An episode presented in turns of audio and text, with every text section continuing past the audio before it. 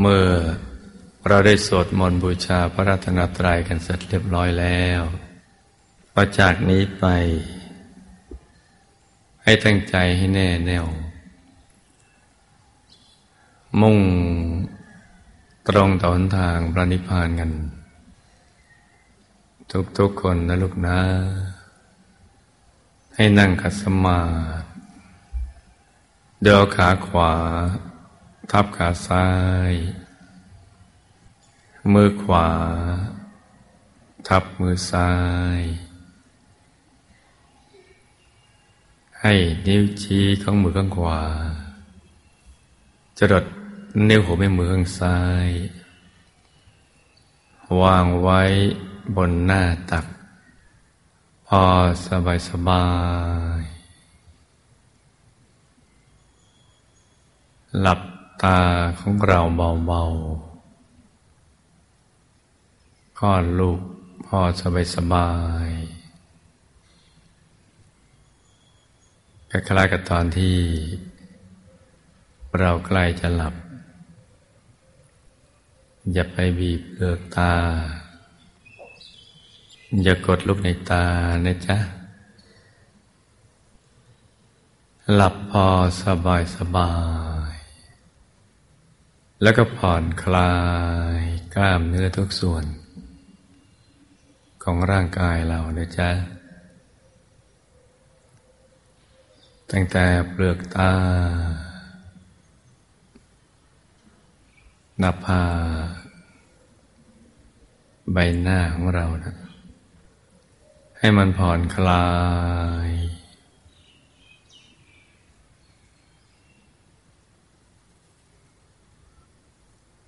กระทั่งลำคอบ่า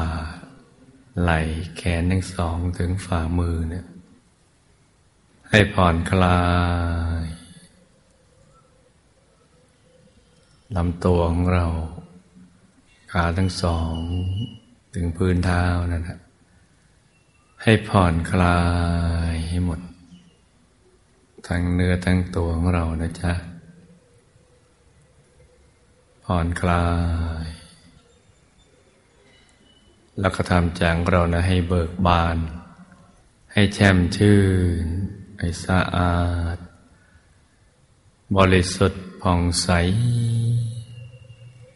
ไร้กังวลในทุกสิ่ง ไม่ว่าจะเป็นเรื่องอะไรก็ตาม ให้ปลดให้ปล่อยให้วาง คิดถึงว่าตามความเป็นจริง ของสังขารทั้งหลายทั้งปวง ทั้งคนทั้งสัตว์ทั้งสิ่งของต้นหมากหลากไม้ภูเขาโลกา แม้แต่โลกใบนี้เนี่ย มันก็ต้องผุพัง ทุกสิ่งไปสู่จุดสลายหมด เกิดขึ้นตั้งอยู่ แล้วก็เสื่อมไป ดับไป ไปสู่จุดสลายหมด เมื่อโลกใบนี้เนี่ย ยังสลายได้กับวินาศร่างกายเราก็สักวันหนึ่ง ก็จะต้องเสื่อมสลายเช่นเดียวกัน ไม่ว่าจะเป็นใครก็ตาม เพราะฉะนั้นเรามีร่างกายอยู่นี่ก็เพื่อทำพระนิพพานให้แจ้ง แสวงบุญ สร้างบารมีทำกายวาจาแจ้งเราไปให้มันสะอาด อันมาบริสุทธิ์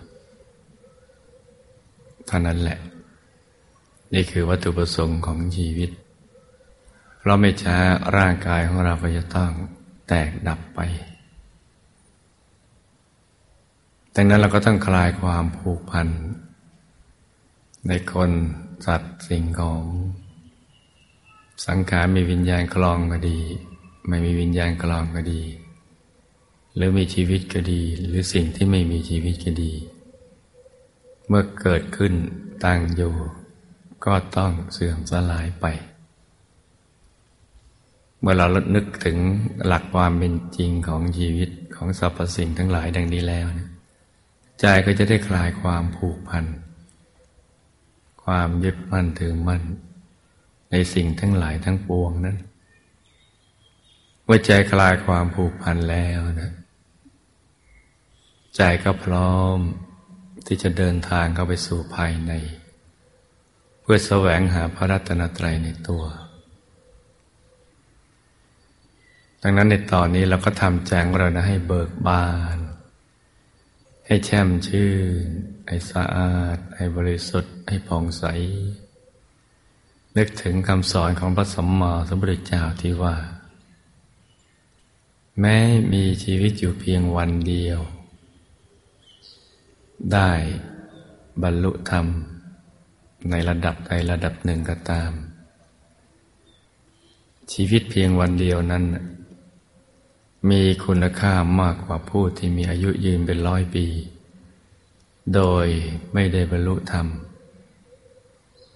ชีวิตนั้นไม่มีแก่นสารมันต้นกล้วยเมื่อเรานึกถึงพุทธพจน์บทนี้แล้วเนี่ย ใจของเราก็จะได้น้อมกลับเข้าไปสู่ภายใน ให้ไปตั้งมั่นอยู่ที่ศูนย์กลางกาย ฐานที่เจ็ดซึ่งอยู่ในกลางท้องของเรานะในระดับที่เหนือจากสะดือขึ้นมาสองนิ้วมือ โดยสมมติว่าเราหยิบเส้นได้ขึ้นมาสองเส้นนำมาขึงให้ตึง จากสะดือทะลุไปด้านหลังเส้นหนึ่ง จากด้านขวาทะลุไปด้านซ้ายอีกเส้นหนึ่ง ให้เส้นได้ทั้งสอง ตัดกันเป็นกากบาท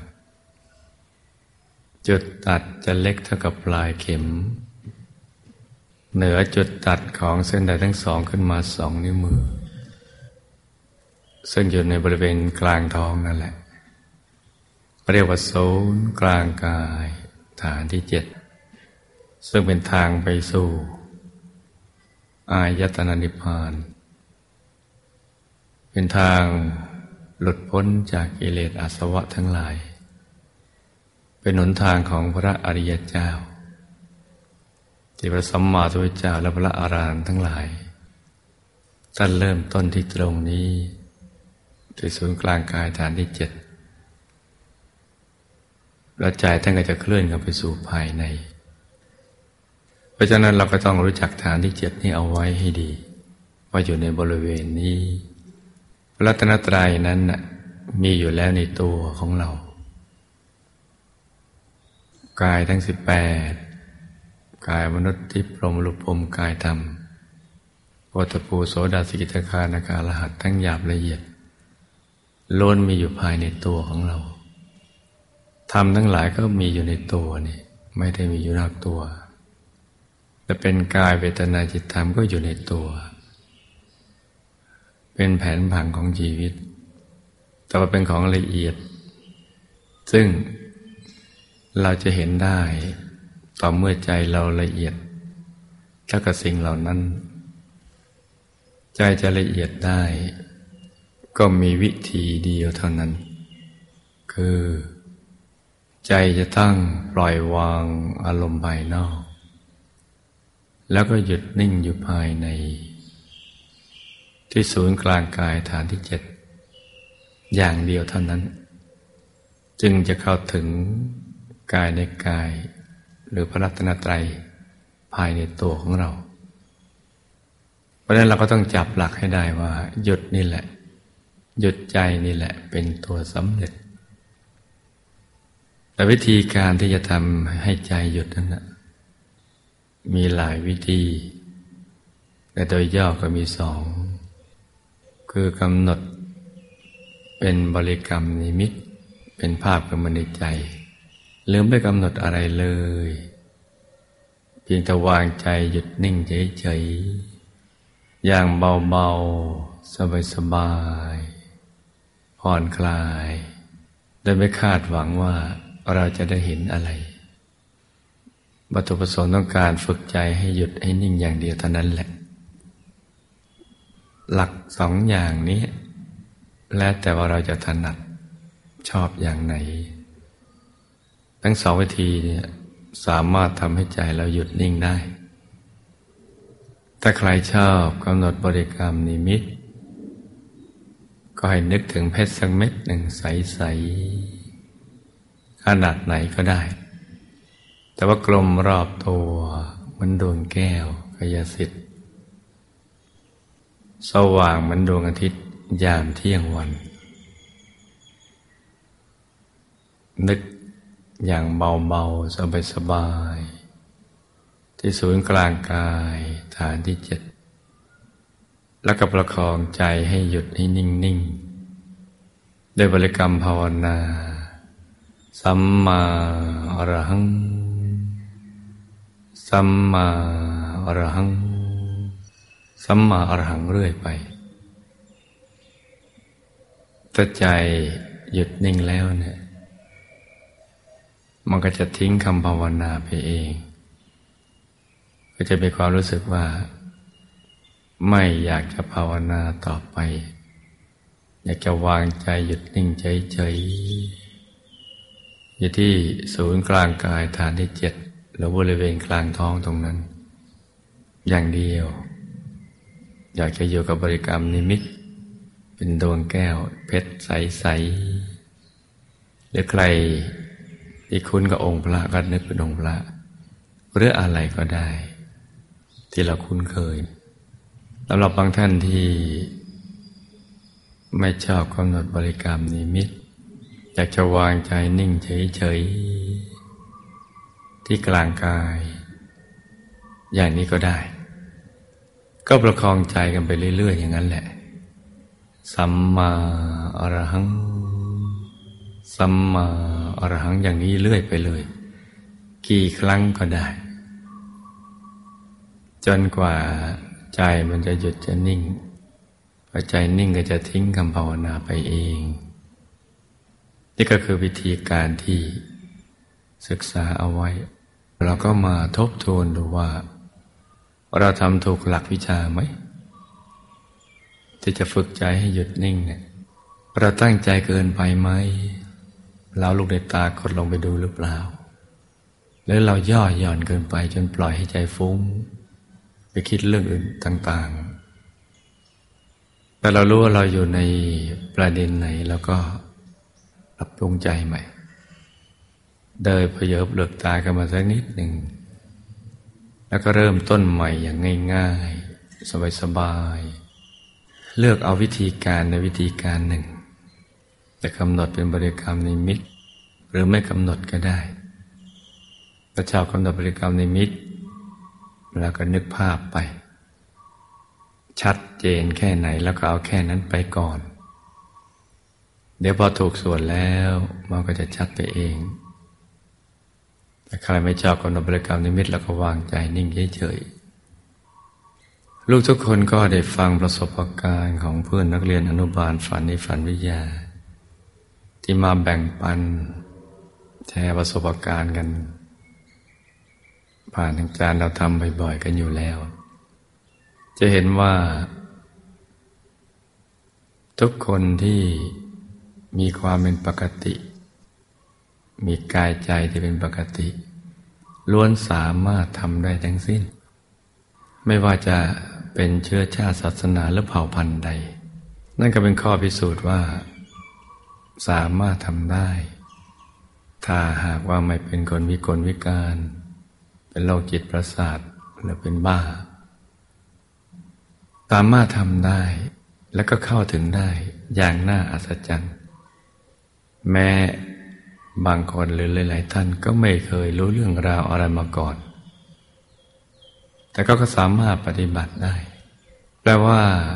เราก็สามารถทำได้ด้วย อย่างง่าย ๆ ถ้าเราจำหลักวิชาได้พอทุกส่วนต้องผ่อนคลาย อย่าไปตั้งใจเกินไป